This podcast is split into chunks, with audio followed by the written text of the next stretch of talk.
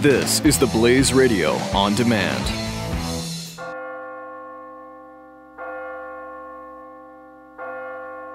You're listening to the Church Boys Free Fall Q&A. It's Billy Hallowell here, and I have Dr. Albert Mohler on the line. How you doing today? I'm doing great. Very glad to be with you. Well, listen, I appreciate it. I know you're busy, and I'm glad we were able to carve some time out here. Uh, so, you've been in the headlines um, quite a bit lately, and I think one of the key issues that we've seen really since obviously June with the Supreme Court battle over homosexuality coming to a close, gay marriage at least.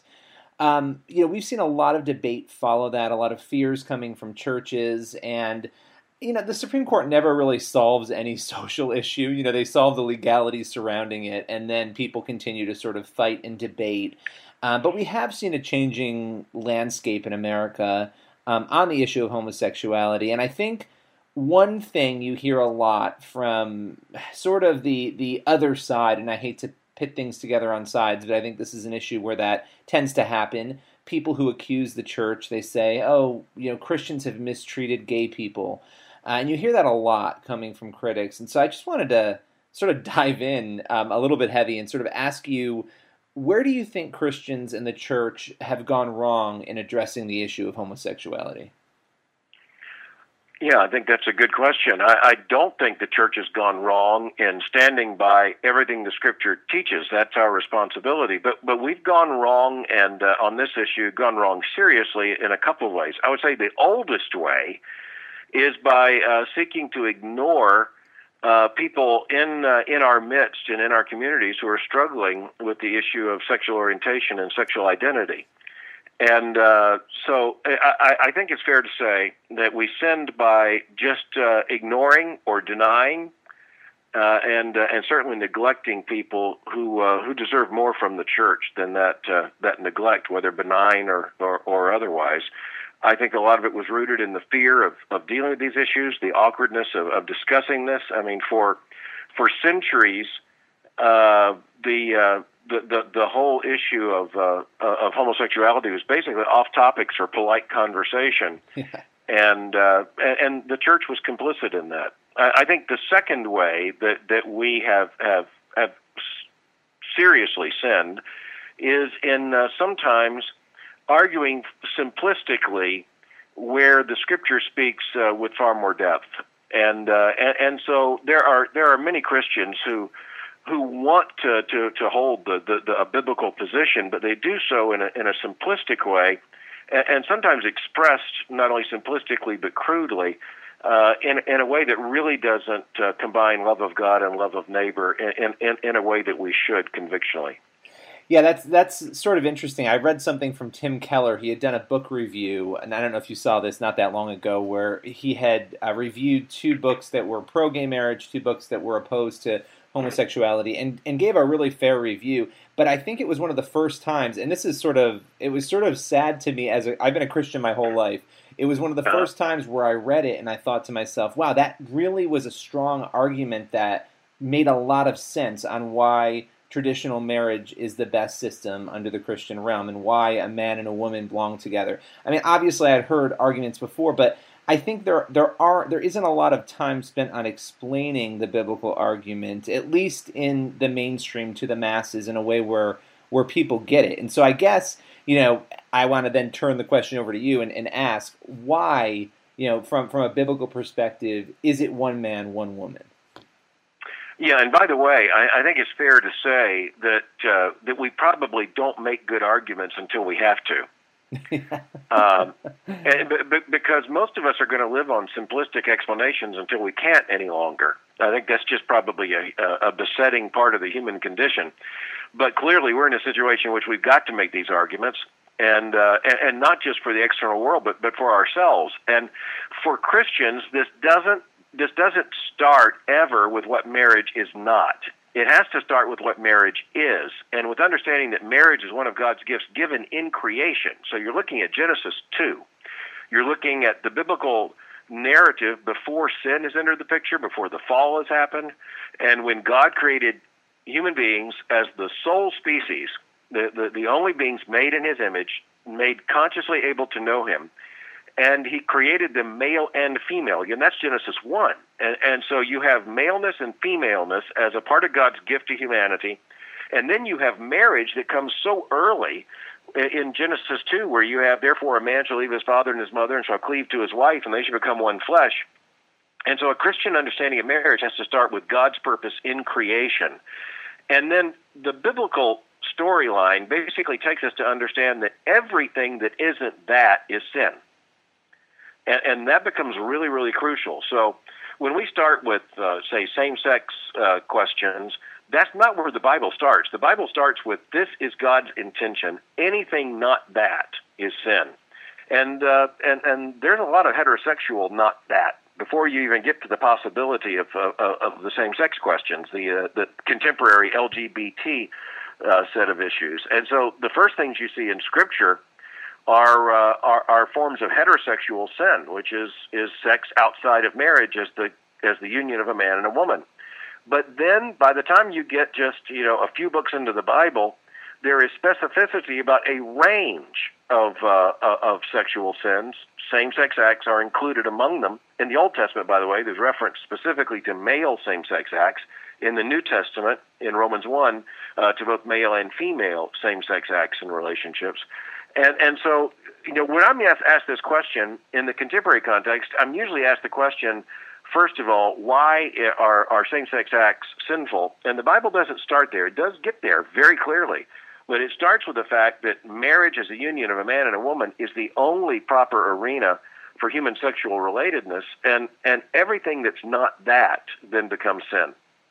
Yeah, and that's exactly where, where Tim Keller was going with it. And I think know, I had heard that, but you sort of it gets lost in the debate, and you don't. I don't know that there are a lot of discussions that approach it the way that you just did um, that have been out there. And I think, look, June 26 changed a lot of things for Christians in America, and and I think people saw it coming. It has now come, and now there are a lot of questions about sort of where to go from here. You know, what do Christians do? You have obviously you have the Kim Davises of the world, you have the bakeries of the world, you have the business questions, you have counselors who um, counseling students who have had problems in school when they say, you know, we don't we don't want to counsel um, individuals who want counseling for same sex, you know, being in a same sex relationship. There are a lot of questions. I guess you know before you even address all of that, how, in your view, does the church move forward? Um, I, I guess from a thirty thousand foot view, dealing with the issue itself of homosexuality. Well, I think first of all we have to deal with the fact that we're talking about human beings here. So we're you know it's I think always wrong, uh, although tempting, to say we're going to deal with an issue. Uh, because uh, issues are, especially the closer you get to the human condition, you've got to recognize you're dealing with human beings. This is not like talking about climate change. Right. uh, this is talking about sexual orientation, sexual identity. It's about personhood, and, and the the thing that Christians have to remember is that we are committed by uh, uh, the call of the gospel and by the biblical worldview to human flourishing. So that that is really the worst part of our situation right now. We have people who say, if you do not validate this, you are against my flourishing. And when in reality, we're, we are saying the opposite. But that's not a that's not a, an easy message to convey. We actually believe, on the basis of Scripture, that what will lead to your flourishing is something other than what you're demanding. Right. And, and that is a very awkward position. I'll, I'll, I'll admit that right up front. But that's where the church is.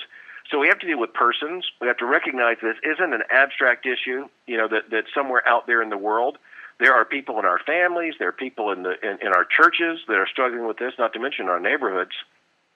And uh, you know, the, the responsibility to combine, and, and by the way, in the biblical worldview, they're always combined. Love and compassion, uh, and, uh, truth and compassion are always combined because they're united in, in, in Christ, united in the Father. So, it, uh, nonetheless, in a fallen world, we've got to work hard to make certain that at every level we are driven not only by a concern for the truth, but by the compassion of truth. Yeah, no, absolutely, and that's it. It is a tough, difficult position to be in because you also have the cultural streams, right? They have also gone in that direction. So you know, it's sort of everywhere in society is saying this is the new norm. This is this is okay. And for Christians who don't believe that, it, it's a tough position to be in. I think you raised absolutely. an interesting point. Um, you know, about about the notion of, of treating people like human beings. Do you think that Christians miss the boat on that in, at some moments in sort of just addressing the issue itself in a way that maybe Yeah. didn't do that? Yes, I, I, I think that it's not limited as a temptation to the question of the LGBT, uh, you know, uh, questions and and and uh, complexities, but it, it's probably most tempting there, and and it's because it's very very it's very very tempting to to make an argument and to feel like th- that's where our responsibility ends, but we're dealing with human beings, and and so he- he- here's the here's the most the most uh, uh, blatant thing about this, the clearest thing to me, is, is that there is no way to really deal with an issue like this if you're unwilling to deal with people.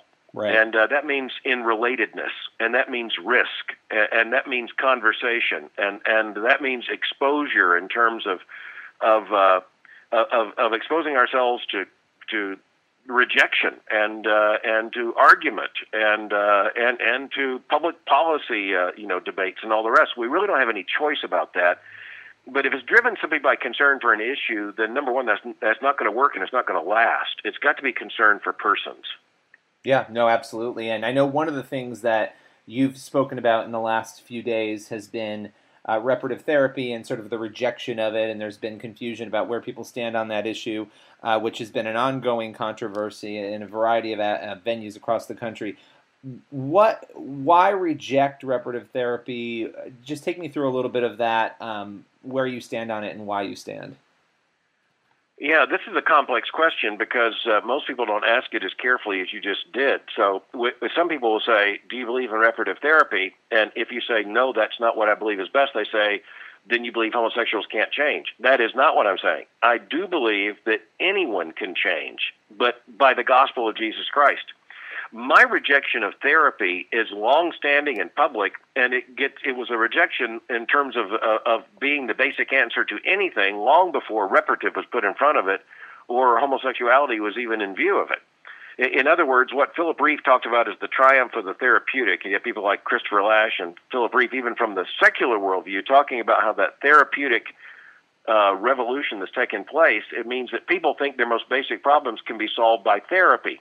The big issue with reparative therapy is that the culture was for it when the culture thought that homosexuals needed to change, and now it's against it because the argument is homosexuals don't need to change. That's not even really the argument that Christians can enter into because we believe that all sinners are called to repent of sin and to be transformed by the gospel of Jesus Christ and and so that change comes to everyone. We we actually I don't think should believe that any kind of therapy can deliver any ultimate rescue from anything. And and that that would be true of any human problem. I'm not saying therapy can never help, but uh, but many of the things that are called reparative therapy uh, are, are frankly, I think, uh, very wrongly directed efforts to get at a problem that isn't a therapeutic problem. Yeah, that's an interesting way of, of looking at it. And I mean, look, let's say let's say somebody tries and tries and tries and they and they can't. They feel like they can't get rid of same sex same sex attraction. What you know, do people stay celibate? What's sort of the solution from there in your view? Yeah. By the way, uh, that's a brilliant question, and I, I love the way you ended on celibacy because that that's really the point. Uh, the, the biblical worldview says a couple of things about celibacy. Number one, it's an elevated moral condition. It's a gift. Paul makes that clear in 1 Corinthians seven. And, and he's talking about those who, in, in their adult lives, uh, for the sake of Christ and the gospel, give themselves to celibacy and receive that gift in order to serve the church. And, and Paul's very clear about the fact that, you know, the, the main purpose there is so that someone's unencumbered by spouse and family to serve the cause of the kingdom. Okay, I understand that. And, and the Bible, that's a very countercultural message coming from the scripture. But the other thing is, the Bible calls everyone to celibacy outside of marriage. And, so for most of us, you know, let, us put it this way: we we, we do not usually uh, have marriage taking place within months of puberty striking. And so, for for most people, and, and I'm talking here Christians, for for most believers, celibacy is a part of their Christian calling for at least a portion of their lives, and and that may be in, in widowhood, or it, it might be before marriage takes place. And, and, and so, celibacy is not some weird condition. That, that we, we live in such a highly sexualized society that, that somehow celibacy seems like a, a weird condition. In the, the Christian tradition, going all the way back to the New Testament, celibacy has been a very valued understanding of what devotion to Christ will look like. Anything outside of marriage, uh, and and so marriage is the only uh, is the only place where Christians are to exercise a sexual gift. Period. And and so when we when we ask uh, the question, what about someone who's struggling with this for a lifetime? The same thing would be true in terms of answer to someone who is struggling with any other form of, uh, of, of, of sexual interest outside of marriage. Uh, now, it's fair to say at this point, well, then, if you've got a young man who's struggling with uh, with heterosexual temptation, he can, according to your worldview, get married. That's exactly right, and that's exactly what the Apostle Paul says in 1 Corinthians seven: "Better to marry than to burn." You know, to don't don't do not live in in that sin and temptation. But you can't say that in the biblical worldview to someone with uh, right. an attraction to someone of the same gender. Right. Uh, but the but also according to Scripture, you can't say that to anyone who is uh, look has a sexual interest anything other than what is appropriately a husband or a wife, uh, depending on whether you're a man or a woman.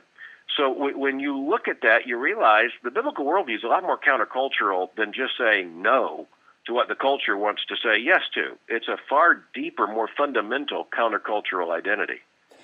And no, I, and I appreciate you explaining that. I think it, it helps people. I think this is one of those issues where people on both sides, when they have opposing views, need to figure out a way to understand at least where the other side is coming from. And it's fine. Obviously, there's going to be the, the major disagreement. I think the problem is where that where that disagreement goes and how people handle it. And I think you've explained it in a way that I would hope would help people who don't agree understand, even if they you know have have issues with with the actual sentiments. Before we go, because you've given me a lot of time here, I wanted to ask you the title of your upcoming book. We cannot be silent. Take me through why you chose that title and what you're hoping people take away from the book. Well, you know, it's uh, it's really interesting that the, one of the early books I wrote was entitled "He Is Not Silent." and uh, it was about God speaking, and in particular, it was about the task of Christian preaching. And uh, I got that title from a man by the name of Francis Schaeffer, who wrote a book that really influenced me as a teenage Christian, entitled "He Is There and He Is Not Silent," about the fact that God exists and that He speaks. So when this book uh, was was coming together, uh, this was not my first title. Uh, this was not the first thing that came to mind, but it became very clear going forward that that really was the message of the book. We can't be silent. And, and I'll tell you, uh, Billy, that changed somewhat in terms of the cultural conversation between even, say, September of 14 and uh, when you and I are talking now. And it, it's because I think the great temptation of the church right now is to be silent in the face of cultural opposition. You know, post of Obergefell, post just about anything has happened in the last in the last several months. The great temptation is for the church to be silent when it has to speak. Yeah, no, absolutely, and I think that's the there needs to be, and that's what I was sort of hinting at before. We need to have a discussion, and there needs to be a freedom to do that, and I think people are afraid to do that right now. Um, and for a time, I think people on the other side, I think gays and lesbians were afraid to do that. There was a time when that was the case, and now it almost feels like everything has flipped, um, and, and, where Christian, Christians are feeling afraid to do that. And so I think it's probably good for everybody to realize the upper hands that were once had and that no longer are, and the newfound upper hands, um, and those who no longer have them um, in the culture. And look, I appreciate you taking the time today, and I would love to to have you back again to, to talk more. We could go on uh, for quite a while on this. It's a big issue, it's an important issue, and I'm really appreciative of you coming on. Well, I really appreciate the intelligent questions, and uh, I've enjoyed the conversation, Billy. I'd be glad to join you again. Thanks a lot.